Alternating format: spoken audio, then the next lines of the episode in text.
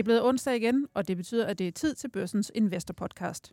Det er efterårsferie, men i modsætning til resten af Danmark, så skal vi hverken riste skumfiduser eller lave kastanjedyr. Nej, vi skal som sædvanligt sætte fokus på de ting, der rører sig på aktiemarkederne. Og det er blandt andet recessionsfrygten, som igen begynder at røre på sig. Hvad betyder det for markedet, og kan man allerede se de første tegn på nedturen i de regnskaber, der er begyndt at trille ind her for tredje kvartal? Så skal vi også tale lidt om smertensbarnet Ørsted. Aktien er faldet med knap 50 procent i år, og selskabet er nu i gang med at sælge lidt ud af porteføljen. Er det nok, og øh, skal aktien længere ned? Så skal vi lige runde øh, aktionærdramaet i Brødrene Hartmann, som øh, efter generalforsamlingen i mandags skal afnoteres fra børsen. Og så skal vi selvfølgelig have en update på Allstar-porteføljen. Alt det kommer vi til, men først skal vi byde velkommen til panelet, som i dag består af Nina Movin, administrerende direktør i Otto Mønsteds Fond. Velkommen til dig, Nina. Tak. Tror du, at øh, der kommer en hård nedtur i første halvdel af 2024? Jeg tror, at øh, Tyskland øh, og også øh, måske Kina vil få det rigtig, rigtig svært, og dermed trække nogle andre områder med, så jeg tror, USA får det rimelig godt stadigvæk. Ja. Og så har vi øh, investor Ole Søberg. Velkommen til dig. Tror du, tak. vi kommer til at se en recession i første halvdel af 2024? Det ved jeg ikke, men det virker til, at der er konsensus for øjeblikket. Og det var det også for et halvt år siden, der skulle være recession her i sommermånederne. Det skete ikke. Så jeg tror, jeg vil være provokerende at sige, at der kommer ikke nogen recession. Så må vi se, hvem der får ret, Nina eller jeg. Det må vi glæde os til. Og så har vi selvfølgelig som altid Simon Kirketab, redaktør på Investorredaktionen her på børsen. Simon, hvad tror du på? En hård eller en blød landing næste år? Hvilket hold er du på? Åh, oh, svært spørgsmål. Men det er lidt ligesom om, øh, vi træder lidt vand på den der. Bliver ved med sådan, ah, den kommer nok. Ah, den, den venter lidt. Ah, den kommer nok. Altså, på et eller andet tidspunkt, så tror jeg, at, øh, at der kommer så meget blus på kædlerne derude, også med, øh, med renterne, der, der stadigvæk kører op. Altså, øh, den her øh, amerikanske 10-årige statsrente sætter øh, rekord på rekord, altså sådan øh, i mange, mange år i hvert fald. Altså, det, det, på et eller andet tidspunkt, så tror jeg, at, øh, at, at grydelov, det ryger af. Så, og det kan godt blive næste år, ja. Jamen, det er godt at høre. I øh, har ingen anelse om, hvad der vil ske heller. Jamen, det er jo så, så er vi ligesom resten af verden. Ja, ja.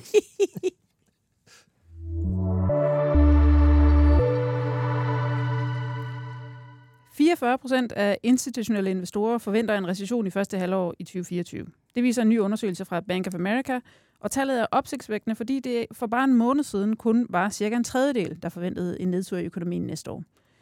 På den anden side, så har de regnskaber, vi har set fra amerikanske storbanker, leveret over forventningerne. Vi har også set det her i Norden. Svenske Handelsbanken er kommet ud her til morgen og leveret et resultat, der var 17 procent bedre end forventningerne blandt analytikerne. Danmarks egen øh, Novo Nordisk kom med en stor opjustering i fredags. Detailsalget i USA, som vi fik tal fra i går, det fortsætter også bare op, op, op, op, op. Nina, hvad, hvordan ser du på det her? Giver det her mening for dig? Ja, det gør det altså. Det er jo altid super spændende med, med, med de her regnskaber, og øh, det, at bankerne tjener flere penge, når renten stiger, og de så trækker lidt på fødderne med at, at give øh, folk, der har indlån, øh, også nogle penge i hånden, jamen det er der ikke noget nyt i. Spørgsmålet er, bliver det ved med at vare? Men det er nogle meget, meget stærke regnskaber, vi har set fra faktisk nu de fire store banker derovre med JP Morgan i spidsen. Og det er også nogle forholdsvis øh, positive kommentarer omkring forbrugerne. Øh, men øh, på sigt øh, er de jo også bekymrede.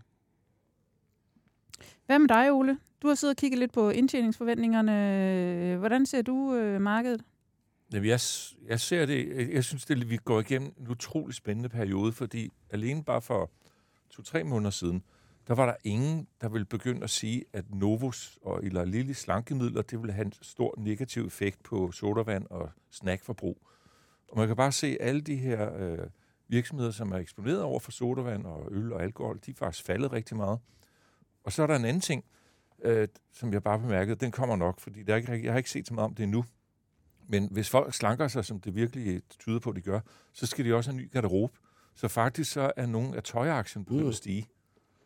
Og, og øh, jeg synes, det er meget tidligt at vurdere, om de her slankemidler virkelig har den effekt på verdensøkonomien.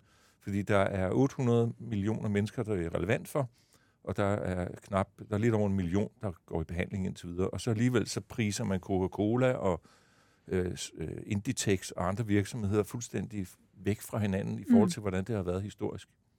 Så der, der sker nogle ting på aktiemarkedet, som er historiedrevet, og jeg kan ikke rigtig se facts på nuværende tidspunkt. Ja, det er jo så der, man skal være opmærksom på, om tingene de løber for langt ud af kurven. Altså, det minder jo lidt om corona-tiden, hvor at, alt, der lugtede ja. lidt af online-handel, det skulle fuldstændig i, i himlen, om, og nu, nu er der nærmest ikke noget fysisk handel tilbage. Og der er vi da kommet tilbage til jordoverfladen igen, mm-hmm. og øh, kurserne er kommet ned. Så altså, øh, man sidder jo og ser en masse tendenser derude nu, og, og det kan tage verden et andet sted hen. Men tingene har det også med at løbe lidt forud for realiteterne, og det kan være, det er det, man ser der, Ole. Tænker jeg. Og det, ja, enten er det, fordi børsen keder sig om at finde på en eller anden historie, ikke? Altså ikke avisen børsen, men... Øh, oh, no. ah, nej, vi sidder aldrig. Nej, nej, nej. Market. Så, men det her med indtjeningsforventningerne til næste år, mm. der ligger øh, forventninger om en indtjeningsvækst på 10 procent. Øh, og det er jo fuldstændig afgørende for, øh, hvad retning vi skal have på aktiemarkedet. Altså det er jo trods alt øh, øh, forventningerne til fremtiden, der mm. afgør øh, kursniveauerne. Og så længe vi ikke rigtig ser de forventninger begynder at sætte sig, mm. så kan aktiemarkedet jo godt holde momentum og holde stand. Men hvis vi begynder at se, at det krakelerer her med stigende oliepriser og usikkerhed, og øh, geopolit- den geopolitiske situation slår igennem øh, på øh, i økonomierne, og indtjeningen ude i selskaberne, jamen så har vi jo en anden situation. Mm. Vi kan jo se i markedet, at det reagerer rigtig meget på, på nyheder, uanset om de er gode eller dårlige. Her til morgen, der kom Volvo med et, et, et fint nok øh, regnskab. Øh, de er oppe 5%. Så kom ABB, som vi også skal tale om lidt senere, med et, øh, et også okay regnskab, men, men lidt under forventninger. De er så nede med, med 5%.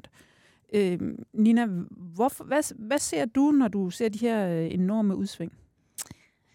det er jo altid super spændende, når, når, når der bliver reageret på, på enkelte resultater, synes jeg. Og det er dejligt, at folk følger med. Men det hele handler jo, som jeg ser det, om forventninger. Og forventningen til Volvo var ikke specielt øh, kæmpestor. Og forventningen til ABB var, det deres tredje kvartal, det er normalt deres bedste kvartal, at det skulle være helt fantastisk. Så det handler lidt om, om forventningsdannelsen. Ikke? Men markedet er nervøst i øjeblikket. Det, det er der ingen tvivl om. Og det, og det er det, vi ser her. Og så har vi set nogle selskaber, der er kommet med nogle store nedjusteringer. Altså nu nævnte du lige sådan to mindre. Det er trods alt fluktuationer. Mm. Men der er nogen, som har kæmpe problemer nu, hvor renten stiger. Og det giver mm. usikkerhed blandt investorerne. Det er nemlig rigtigt. Og et af de selskaber, som øh, har store problemer, det er nemlig Ørsted, og dem skal vi snakke om nu.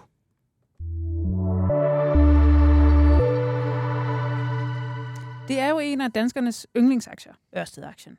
Men det er en kærlighed, der har gjort lidt ondt her på det seneste. Den 29. august meddelte selskabet, at man ville nedskrive et kæmpestort milliardbeløb på sine øh, amerikanske aktiviteter. Og her i den her uge kom der så nyheder om, at øh, de har tabt en sag om at forhøje afregningsprisen på et vindprojekt i New York, Sunrise Wind, plus et nyt udbud, som Ørsted allerede havde en gang budt ind på, men som blev vurderet til at være for dyrt, så nu skulle det så i udbud igen. Øhm, aktien er som sagt faldet knap 50 procent her i 2023, og der er ikke rigtig udsigt til, at det begynder at, at vende for selskabet igen i den nærmeste fremtid. Ole, hvad, øh, hvad siger du til sådan et selskab? Jeg, jeg har lige en disclaimer. Jeg har ikke investeret, og jeg følger ikke Ørsted særlig godt. Men øh, for at ligesom komme med noget relevant på bordet, så tog jeg og kiggede på, hvordan ser konsensus ud, og hvordan har rejsen været indtil videre for Ørsted. Og det overraskede mig egentlig lidt, at hvis man starter over i balancen, at så ventes øh, Ørsteds øh, nettogæld, som sidste år var lad os sige, 31 milliarder kroner ifølge konsensus her, øh, at den bliver på den anden side af 100 milliarder allerede i 2025-26. Øh, fordi der er nogle kæmpe investeringer, og det underliggende cashflow, øh, det dækker ikke de her investeringer. Og så er der selvfølgelig også udbetaling af udbytter. Så du sidder altså med en virksomhed, hvor du har stigende nettogæld og negativ cashflow, det gør så på et eller andet tidspunkt, så må de, hvis de ikke kan finde obligations, øh, eller banker, der vil finansiere det her, eller obligationsejere, der vil købe deres obligationer, så ligner det en øh, kapitaludvidelse på et eller andet tidspunkt. Og det må det være, det må være det, børsen er bange for. Ja, det havde jo nok været et lidt sjovere scenarie, hvis det var sådan, at øh, renteniveauet var nærmest lige nul stadigvæk. Altså, det er jo kæmpe, kæmpe udfordring, når man så ser renterne køre op på den måde, vi gør. Det er jo også det, er jo også det der gør, at deres projekter er udfordret. Mm. At de har ganske enkelt svært ved at regne dem hjem. Det har vi snakket om flere gange i podcasten her. Altså, mm. der, er jo, der er jo stor forskel på, om man, man skal sidde og indiskontere med en rente nærmest 9-0 øh, eller 4, 5, 6 procent. Øh, altså, det gør det bare øh, sværere at, at komme hjem på dem. Altså, bliver byggeomkostningerne de bliver også højere end ventet.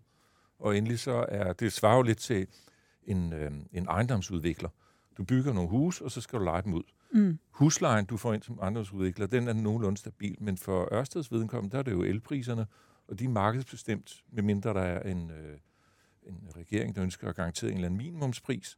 Og baseret på markedspriserne, så ser tingene måske ikke helt så lyse ud som øh, ellers. Nej, Men nu... jeg har stadigvæk ikke ordentligt indblik i det, fordi jeg har lagt den til side for lang tid siden. Mm. Hvorfor lagde du den til side? For jeg synes ikke, at jeg kunne forstå virksomheden. Og det er virkeligheden, som jeg investerer heller ikke i ejendomsudviklere. Øh, så det var mere forretningsmodellen, som jeg synes, det her, det er, vi skal bruge grøn strøm, det er der slet ingen tvivl om. Men øh, jeg kan bare se nogle andre veje ind i den grønne omstilling, som ser mere sikre ud end øh, Ørsted. Mm. Og jeg, lignede, jeg, det så ikke særlig smart ud, når aktien var op fra, den ikke fra 500 til 1400 i over en 12 måneders periode der, da vi sad hjemme og kedede os. Jo, den kørte øh, helt fantastisk der. Og så ligner man jo et folk, som man ikke investeret, men altså, jeg forholdt mig til det fundamentale, og det har så vist sig egentlig at være okay på lidt længere sigt. Mm.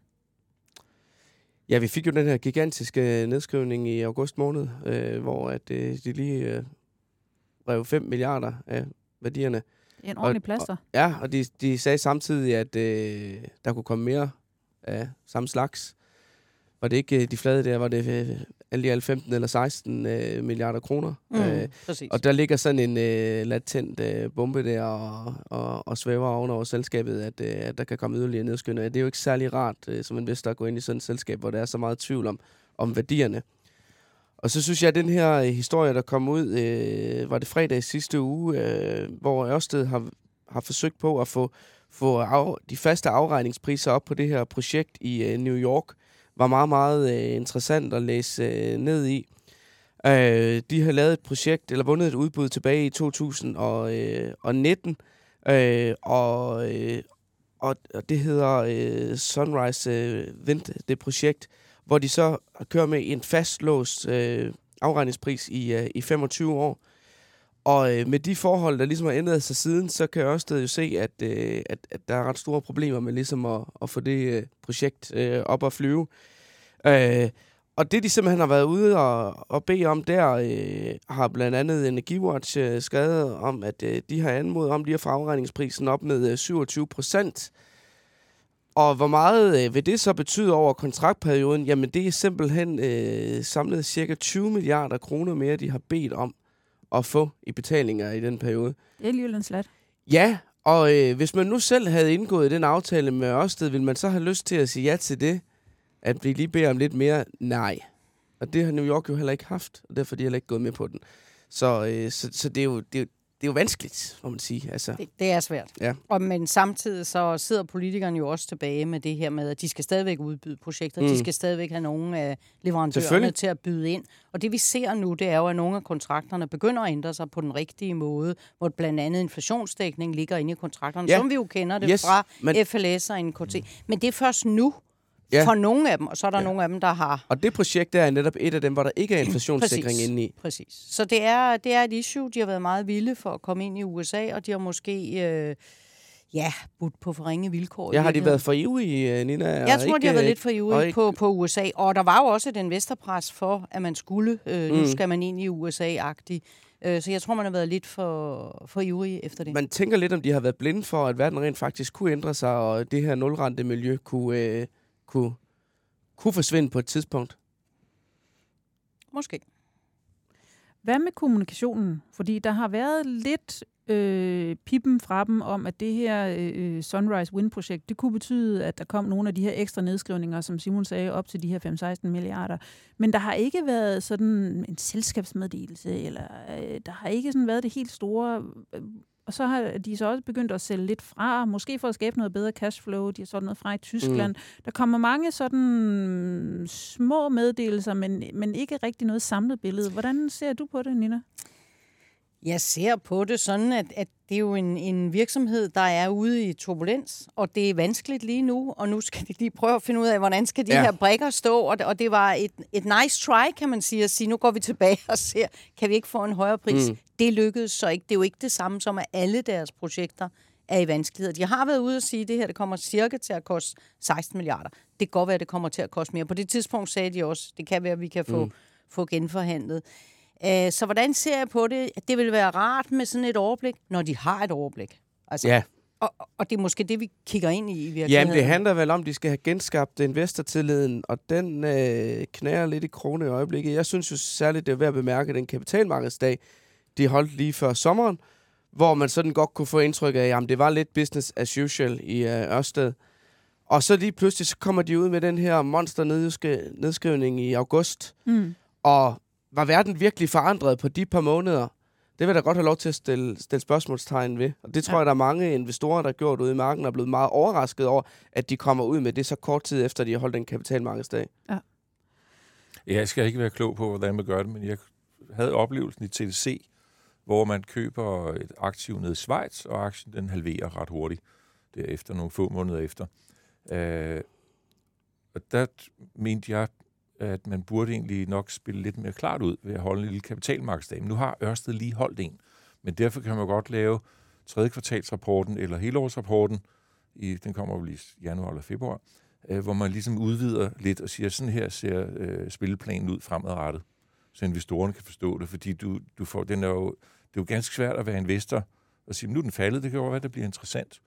Øh, men hvis mm. du ikke ligesom ved, hvordan banen ser ud fremover, og hvis mm. det er mm. det, som jeg lige nævnte før med konsensus, der ser stigende nettogæld og negativ cashflow, så er det altså noget, som generelt set en, en fundamentalt baseret investor vil løbe langt væk fra. Men de må kunne holde igen med, altså de har jo allerede nu holdt igen med USA. Problemet er, at de er begyndt at bruge penge, og så skal det nedskrives, ja. ikke? Altså så, ja. Men øh, så optionaliteten er væk, kan man sige, ikke? Men de må kunne nedskrive, eller de må kunne holde lidt igen på noget af det der cashflow der, altså cash burn. Ja. Sådan noget kunne de for eksempel gå ind og, og informere omkring. Ja, men det er godt nok øh, forandret vilkår, vi ser for Ørsted, og også en anden øh, virkelighed, end de langsigtede investorer i aktien er vågnet op til. Ja. Og Heidi, du er jo sådan set næsten for flink, altså når du siger 50 procent i år, den er faldet 75 procent fra toppen. Og øh, Ørsted jeg er flink. Var, Ør, ja, det er du, det må man sige. Men Ørsted var jo en lang succeshistorie fra børsnoteringen i 16 og frem til januar 21, hvor aktien toppede. Men det var også det, at de lave renter var der. Ja, præcis. Mm. Og hvis vi ser aktiekursen nu, den ligger, i, øh, den ligger nu i 322. Den falder lige 1,6 øh, procent i dag, og det er jo nærmest sådan en meget lille kursudsving i aktien. Altså, den bliver jo kastet frem og tilbage på daglig basis. Og i 16 blev selskabet børsnoteret til øh, kurs øh, 235, var IPO-kursen der. Og den toppede øh, over kurs 1200. Så vi er, øh, vi er kommet ned på jorden igen, og øh, jamen, man sidder der nærmest og frygter for, om øh, hele det afkast, der er skabt i den periode, øh, for dem, der købte ind på kurs 235, om det er væk lige om lidt. Ja. Ole, jeg ved, at du har kigget lidt på, hvad sådan en aktie den burde koste, når nu man øh, har rigtig meget gæld, man har negativt cashflow. Øh, hvis man bare sådan kigger på, på, den, på den indre værdi, hvad så, øh, Jamen, så, så hvad skal det koste? Ja, så ser det jo ikke så godt ud, fordi virksomheder, så falder de typisk til øh, det, der hedder net asset value, og det vil sige øh, den gældsjusterede nettoværdi af aktiverne. Og så kan man spørge, at aktiverne overhovedet det her værd. Men igen, jeg bruger konsensus, og det ligger på 210 kroner per aktie. 210 kroner. Ja, det er jo uh, ja, det så, lover ikke det godt er, for det, jeg sagde før. Men så, der, så, der, burde, øh, der kan man bunde. Så kan du i hvert fald nå øh, øh, bunden med fødderne. Øh, om, det, om man så skal endnu længere ned, det ved jeg jo ikke noget om. Men historisk set, så jeg har lavet det her længe nok, det har Nina også, så vi ved, at når, når tingene virkelig går galt, så er det net asset value, der ligesom begynder at være det næste. Fordi så nærmer du dig realisationsværdien, og jeg tror ikke, der er nogen, der har lyst til at købe det hele, fordi staten har jo en finger med i spillet her med 50 procent ejerskab. Øh, men det er, jo, det er jo ligesom det, man kan kigge ind i. Mm. Hvor svært er det sådan rent psykologisk at, at komme op igen, når man ligesom har øh, begyndt den her rutsjebanetur? Altså når man først ligesom er dernede, helt med i, i, i bølgedalen, er der så et eller andet, øh, der gør, at investorerne de bare ikke vil røre ved, ved en, Nina? Nej, altså jeg, jeg tænker, at det, der skal til, for at du kan komme op igen, det er, at øh, man sammen med øh, staten for eksempel, staten kan gå ind og give dem nogle store lån, staten kan gå ind og give dem nogle store garantier. Øh, alle sådan nogle ting, handlinger, der siger, de kan sige, de tre projekter i USA, dem afskriver vi. har brugt så mange penge på at udvikle dem indtil nu. Vi afskriver dem, de er væk. Ja. Alle vores andre projekter, prøv at se her, de giver penge. Så der skal en handling og en kommunikation til. Så tror jeg godt, man kan, man kan komme deroppe, og så men, har man en stærk aktionær. Men altså, Nina, det er jo sådan noget der, man alligevel ikke helt kan lide, for det er jo noget, der er ude af selskabets hænder, det der, og statslige penge, og sådan Det er jo altid rart, at selskabet selv kan agere og selv gøre noget. Ja. Men, ja, der er også nogle begrænsninger på, hvad staten kan gøre, mener Det er der, helt klart. Men der er også en eller anden politisk agenda her, som vi overser, og, og, og, eller ikke overser, men som, ikke, mm. som er svær at bedømme ja. for sådan nogen som os. Og det er, at der er brug for de her projekter, der er brug for den grønne omstilling og alt det der. Så der skal ligge en plan, en handlingsplan, så kan den godt komme op igen. Men er der et politisk brug for, at et dansk energiselskab laver vindmøller i USA? Med staten som aktionær? Nej, ikke i USA. De behøvede ikke at være gået ind i USA. Nej.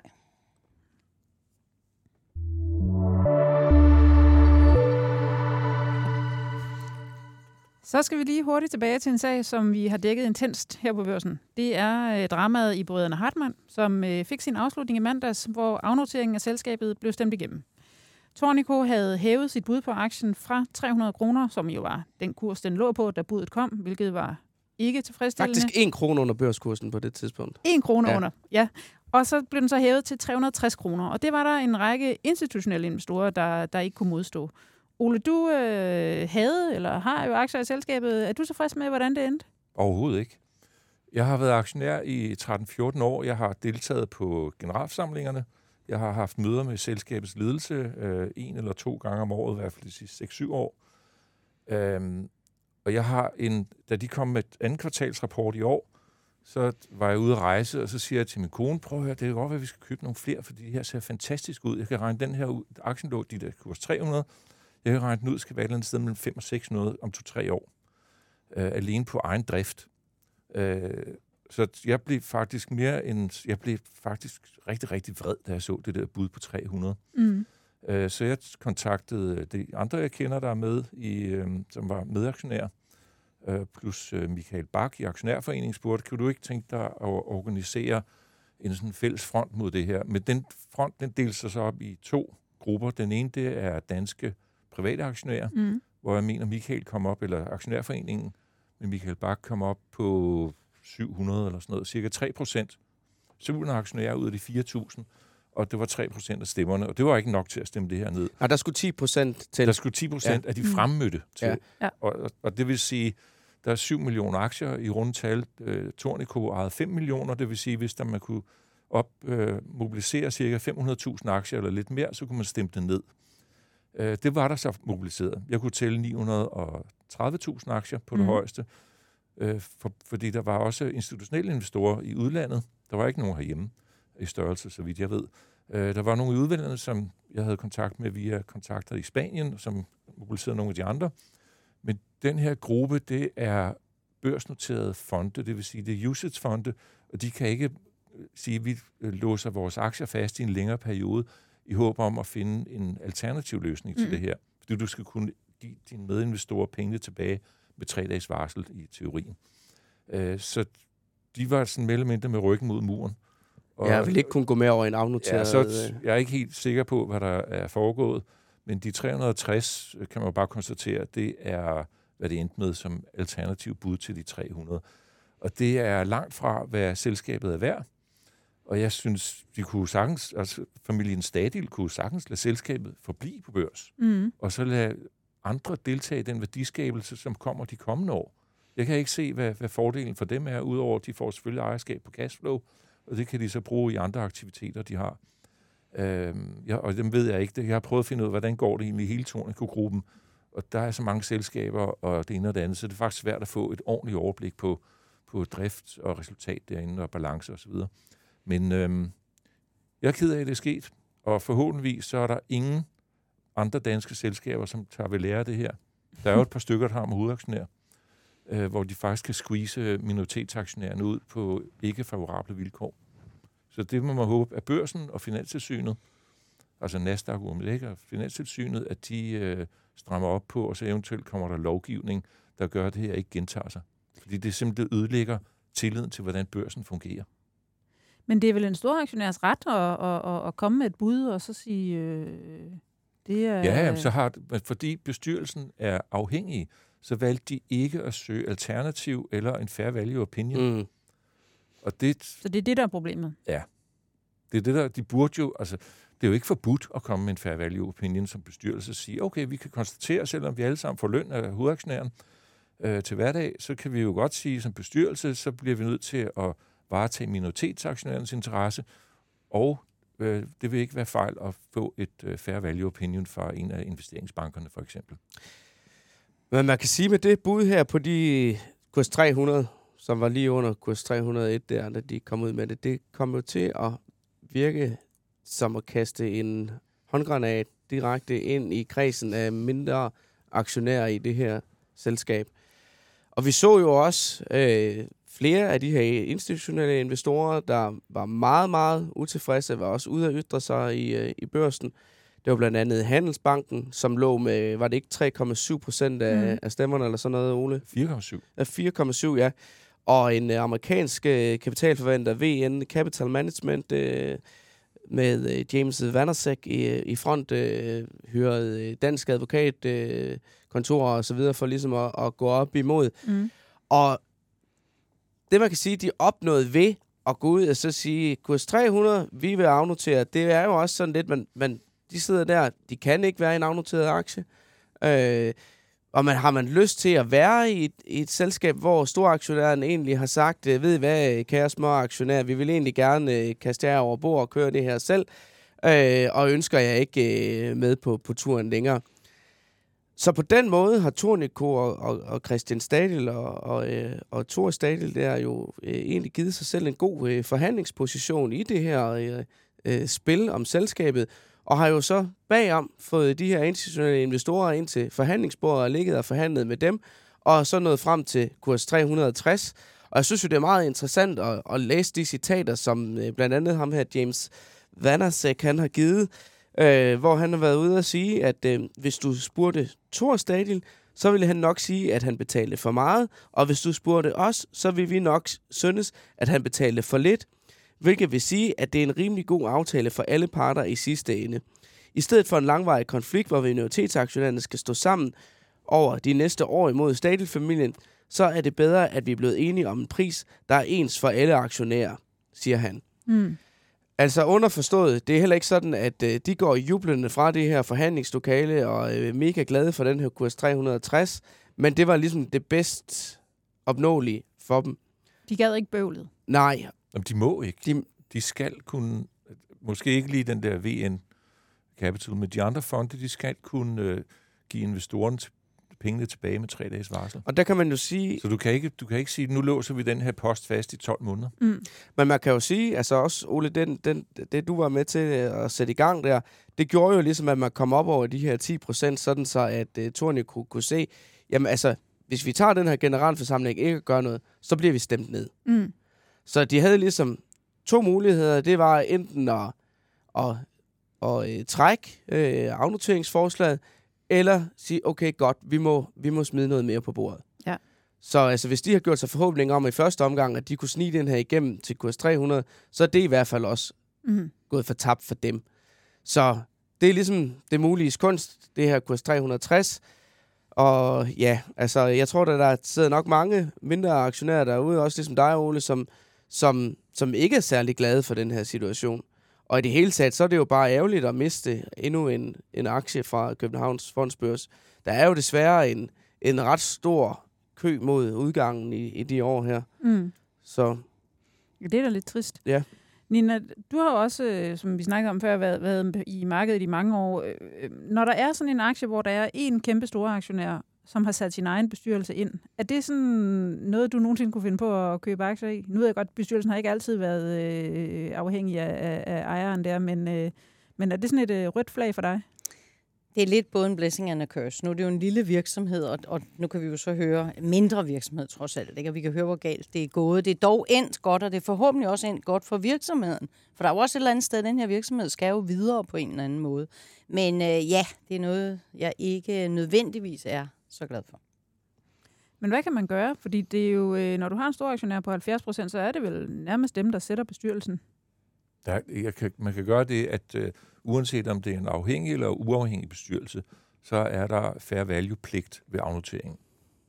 Det er en meget enkel måde at gøre det på. Er det, det sådan noget, det, der skal den, skrives ind i... Øh... Ja, den, nuværende, den nuværende lovgivning, den er ikke øh, på det.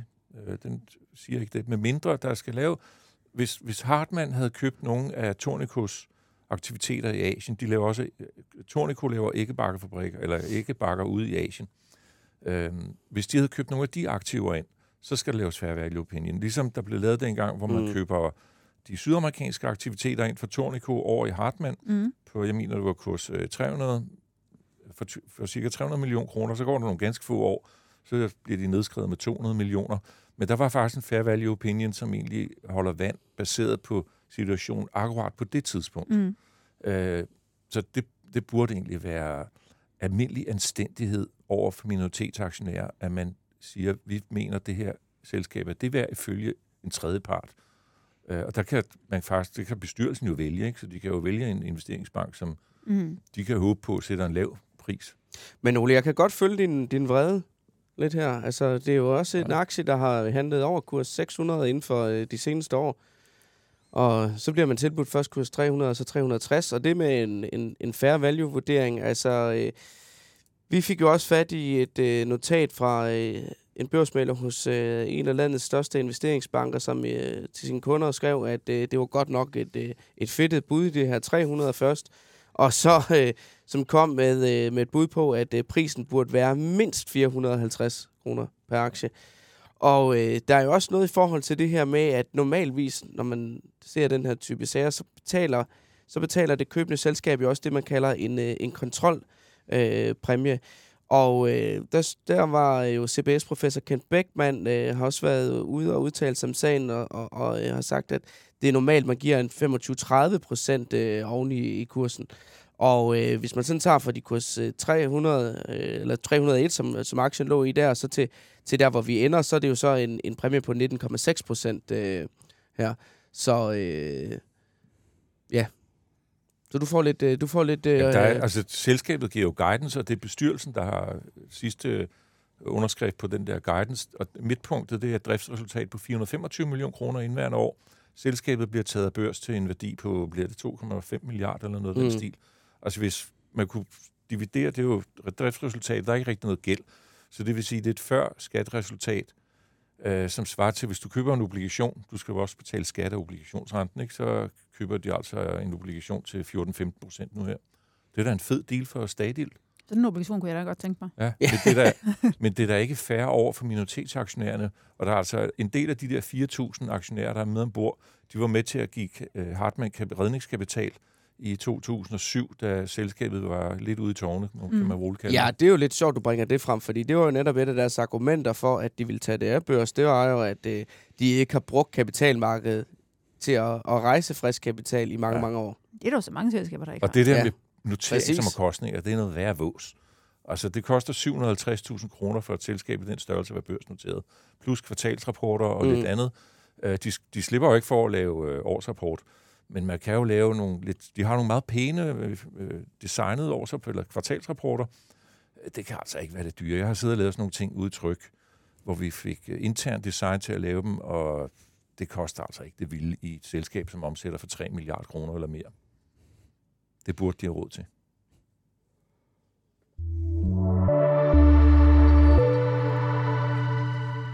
Så skal vi til sidst have en update på børsens All-Star-portefølje, hvor Saxo Bank jo har sponsoreret en dejlig masse penge, som vi kan investere for. Og øh, vi har jo kort været inde på det, Nina. Ja. ABB. Øh, det kom i morges. De kom i morges. Mm. Ja, fy for den, Nina. Vi er nede med 5 procent øh, Og det er endda bedre lige, lige ja. da den åbnede. Ja. øh, ja, altså jeg synes jo ikke, at regnskabet var så ringe, men forventningerne til regnskabet var, var ret store. Og der var lille fald i ordrebeholdning, og der var øh, nede på bundlinjen, så det heller ikke helt øh, lige så godt ud som konsensus. Øh. Men derudover så var omsætningen op med 8%, og øh, operational income var op med 11 Øh, de var positive på USA, som er deres, et af deres helt store markeder.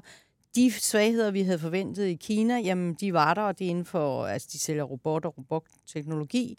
Øh, men endda i, øh, i beretningen, eller den korte, der kommer med der, der er de inde og sige, jamen helt på slut i kvartalet så Kina faktisk ud til at rette sig en lille smule, og det er jo mm. interessant også i forhold til nogle af de andre diskussioner, vi har haft der.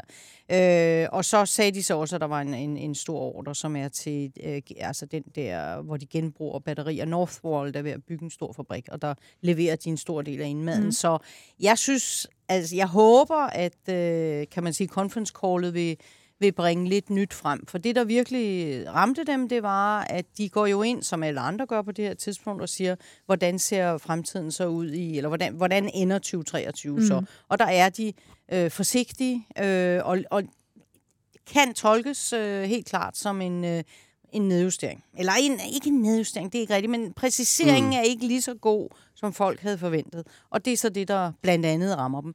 Så øh, lad os se, men øh, ja, det, det bidrager ikke meget til All-Star-beholdning. Der har vi Ole, han har lavet sådan noget SimCorp og sådan noget, så, så der er penge i gassen Hvor meget der. er der egentlig i øh, værdi? Jamen, vi er i dette sekund, Ole, på øh, 668.697 kroner. Og så, vi var op på 720 eller sådan noget. Ja, det var, vi, det var vi. Men altså, vi startede jo øh, året med en startkapital på 600.000, så øh, vi... Øh, hvis man ser på, hvordan C25-indekset har udviklet sig i år, så synes jeg godt, vi kan tillade os at være øh, rigtig, rigtig godt øh, tilfredse med, øh, med resultatet indtil videre. Og det er jo sådan, at øh, når vi når øh, skillelinjen årsskiftet, så skal vi jo forhåbentligvis have fundet ud af, hvad vi skal bruge de her penge til, og det skal jo så være et godgørende formål.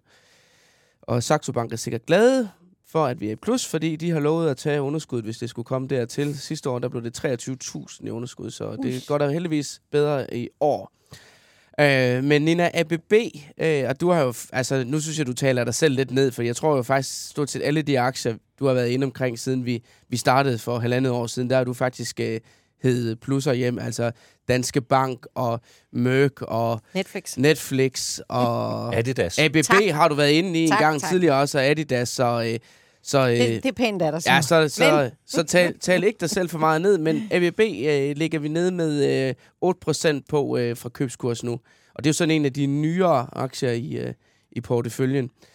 Øhm, det må vi kigge på. Ja, det... Vi må... Øh, vi må håbe på, at det, det vender eller et eller andet. Men altså, vi, øh, vi fik faktisk øh, et øh, rygstød til BioGaia-aktien her i, i går øh, morges.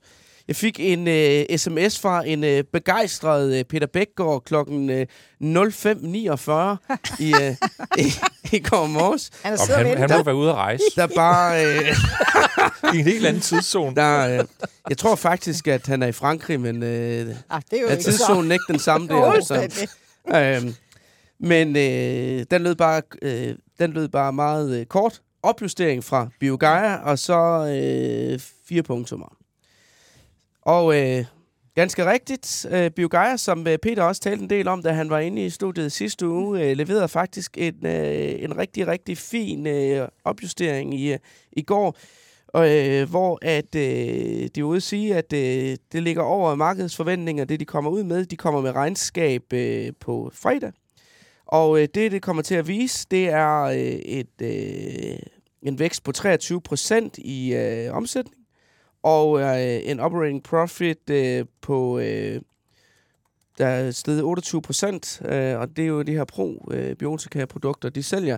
Så det er et øh, selskab, der øh, har godt øh, vind i sejlene.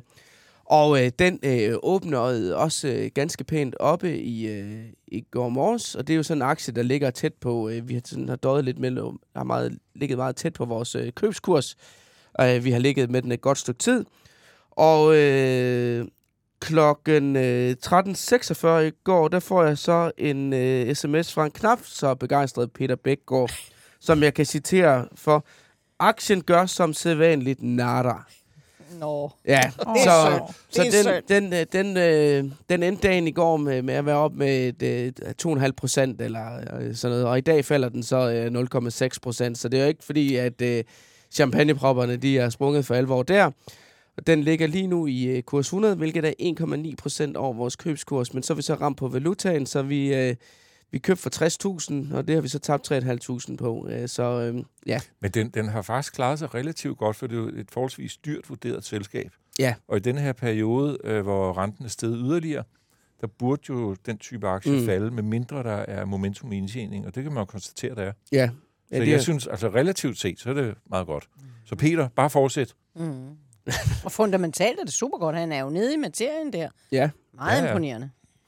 Så vi må se, om øh, investorerne får øh, øjnene op for øh, den akties fortræffelighed på et tidspunkt. Men øh, Ole, ja, altså øh, den type aktie var jo meget, meget højt prissat, øh, og man kunne betale rigtig meget for øh, fremtidig vækst, øh, dengang renterne var lavere, end de er nu. Så øh, der er i hvert fald andre vækstaktier, som øh, har klaret sig væsentligt, væsentligt ringere end at give et afkast på omkring øh, 0%. Så, øh, så det, er ikke, øh, det er ikke så skidt end, endda. Så øh, har vi Danske Bank, øh, Nina, som du jo også har været inde omkring tidligere, mm. øh, kørt det øh, rigtig fint. Øh, det er faktisk, den ligger op med øh, knap 15 procent fra vi købte den. Øh, det er Jesper, ikke? Ja, Jesper, ja. Øh, igen tidligere i år. Vi har da også fået udbytte på vejen. Den stiger næsten 2,5 procent i dag. Så, så med de her renter, der fortsætter opad, så har vi da lidt øh, medvind der. Og så, Ole, er vi næsten nødt til lige at have fat i øh, dine aktier også jo. Alibaba, jeg synes hver gang, at, øh, at øh, vi er sådan op og, og ved at få luft på den, og ramme det, vi har købt, øh, købt den ind til, så ryger vi ned igen. Nu er vi nede med 13 procent øh, på, på den. Hvad, hvad tænker du? Er det du? inklusiv den positive udvikling i dollar? Ja, jeg har ikke lige, øh, jeg har ikke lige helt præcist, øh, hvad, hvad, hvad det betyder for den i procenter, men jeg kan sige, der er så meget, at vi har for 68.000 kroner i den nu, og vi har tabt øh, 8.500. Ja, det er jo ikke så godt. Nej. Så det er jo meget trist, det hele. Men nu har du tjent for så meget andet. ja. Nej, det er... Øh, der er alle kinesiske aktier, det her møde mellem Putin og Xi i sidste uge, det var ikke ligefrem øh, underbygget, at man skal investere kraftigt i kinesiske aktier. Jeg ser flere kommentarer, nu skal man bare sælge alt, hvad man overhovedet har i Kina. Men fundamentalt, så er Alibaba, den online-butikken, der kommer der her den 3. november, kommer der næste performance-opdatering. Der ventes 9% salgsvækst og 18% fremgang i indtjening på aktien. Og øh, nu kom kinesisk øh, økonomital ja. i morges på, det viste øh, lidt overraskende stærk 4,9% GDP-vækst i tredje kvartal. Og alene i september, så er retail sales vokset 5,5% i Kina. Så er der noget, der tyder på, at den der, at de løb hen og gemte sig inde i en grotte, eller hvad der skete, af de kinesiske forbrugere, at de begynder at komme ud igen og forbruge. Mm. Og det er jo lige præcis noget, som Alibaba godt kan lide. Om det så udmyndter sig i en lidt højere aktiekurs, det må guderne vide. Ja. Fordi uh, vurderingsmæssigt, så har den aldrig været billigere siden børsnoteringen i 2014. Den handler nu med et, uh, selvom det er en 10% vækstaktie, så giver den uh, før skat cirka 10% i afkast om året. Og det bliver så 11%, 12,1%. Så det ser altså ret attraktivt ud, rent finansielt. Men den har geopolitisk modvind, kan man vist roligt kalde det. Mm. Så er der TGS, som er vores øh, nyeste skud på stammen i porteføljen, som øh, du også har valgt, øh, Ole. Ja, det er jo Den har en... fået en, en, en rystetur fra start, må man sige. Ja, det, det anede jeg jo ikke noget om selvfølgelig. Men øhm, de købte jo PGS, og den deal, den skal konsumeres, som det hedder. Øh, og det sker først en gang i løbet af næste år. Men øh, undervejs, så er ledeaktiviteten er på vej opad, både øh, at finde nye felter, men også de eksisterende oliefelter, som de laver seismisk data. Øh, der er øh, der er aktiviteten på et usædvanligt højt niveau i betragtning af årstiden. Det plejer at være om sommeren, man laver mange af de her ting. Ja. Men det ser faktisk meget godt ud. Og nu får jeg sådan et øh, uge-mail fra Norge på, hvad der sker deroppe. Og antallet af supply-både, det er dem, som sejler ting frem og tilbage øh, til bordplatformene, det ser faktisk rigtig godt ud, både i Mexikogolfen og i Nordsøen. Og prisen på at lege en supplybåd, bare sådan en almindelig platforms supplybåd, den rundede 1 million norske per dag i Hold sidste uge. Og det tyder på, så er der altså gang i den ude i Nordsøen. Jeg, man, kan jo ikke, man kan jo sidde inde på Marine Traffic og kigge efter, det gider jeg simpelthen ikke. Men, øh, der stopper det. der er grænsen simpelthen. Men det, som øh, vi kigger ind i med TGS, nu har de kommet med forløbige tal for tredje kvartal, men de følgende tre kvartaler bliver der altså nye rekordniveauer, hvis konsensus er rigtigt. Og aktien er jo super billig med en EV-EBIT på to gange. Så, så øh, den holder jeg fast i. Har den givet noget? Nej, det har Nej. den ikke. Vi er nede med 4,6 procent. Så øh, det kommer. altså, det kommer. Øh, så det er to, øh, det lyder som det er to, faktisk, det er to lavpris jeg, går, jeg skal indrømme, jeg går vi har for dig her. i seriøse overvejelser, og vi solgte jo Hexagon Composite på kurs 37 eller sådan noget, ja. stil, ikke? Og den er nede 26 nu. Nå, okay. Fordi hovedaktionæren, han, øh, han er rigtig, rigtig vred på de norske øh, formuebeskatningssystem, så han i protest, så solgte han 5 millioner aktier, som gav aktien en på hatten, kan man roligt kalde det. Ikke? Øh, og der er ikke noget fundamentalt nyt. Så det er rent et overudbud af aktier på kort sigt, der har skubbet øh, aktiekursen ned, hvor den er. Men det jo så også en aktie, der har kørt helt ufattelig godt, siden du kørt, købte den i, øh, i forsommeren. Det var jo den, der blev splittet i to. Øh, Hexagon Composite og øh, Hexagon øh, Purus. Og ja, nu kan jeg ikke lige procenterne sådan øh, ryste dem helt præcist ud af ærmet, men jeg tror, at vi lavede over 60 procent øh, på den øh, samlede. Hvis ja, man... I danske kroner regnede jeg 62 procent ud. Ja, det er faktisk, jeg tror, det har været vores, vores bedste investering øh, samlet set. Det er og vi ligger igen, som de siger i Jylland. Vi ligger jo stadigvæk med øh, de her Hexagon Purus-aktier, vi fik øh, udløjet. Øh, også. Det er så en, det er så en af de mindre poster, der har vi sådan lige 10.000 kroner i. Så, øh, ja, altså så skal jeg lige komme med en beklagelse. Vi kommer måske til at gøre det lidt indforstået med porteføljen her, da vi, øh, da vi gik på. Ikke lige få forklaret, hvordan at, øh, at det egentlig øh, setup'et er. Fordi vi håber jo også, der kommer nye lyttere til en, en gang imellem. Og øh, den, er jo, den er jo udvalgt på den måde, at øh, vi har et, øh, et fast aktieteam af fem øh, skarpe eksperter, hvor... Øh, Ole og Nina, så er de to af dem, og Peter Bækgaard er øh, en tredje, og jeg var inde omkring hans øh, ene aktie, Biogaia, øh, og øh, han har så også valgt Top Danmark. Så er der Jesper Langmark, der har øh, købt International Petroleum Corporation og øh, Danske Bank, og så fik han lov til at købe en lille kiggepost i Securitas, øh, da vi lige havde øh, 10.000 kroner i overskud. Og den øh, har givet 7,2 i afkast her på, øh, på øh, ganske kort tid. Og så er der øh, Lars Høtting, som øh, er aktiechef i Arta. Han har valgt øh, GN Store som jo kørte fantastisk, da vi fik købt den ind. Øh, det, gjorde, det var så lige indtil den ikke kørte så fantastisk længere, så den har vi desværre et tab på nu. Og ISS. Og så tror jeg, at vi har fået nævnt samtlige aktier i porteføljen, bortset mm. fra din Mørk. Der kommer først ja. regnskab i november. Der ja. må vi lige så. ro på. Ja. Men i alt cirka 68.000 kroner i øh, profit øh, indtil videre. Det er ja, faktisk 69.000 nu. 69.000. Ja. Vi tjener penge, mens vi sidder her. Så. Ja.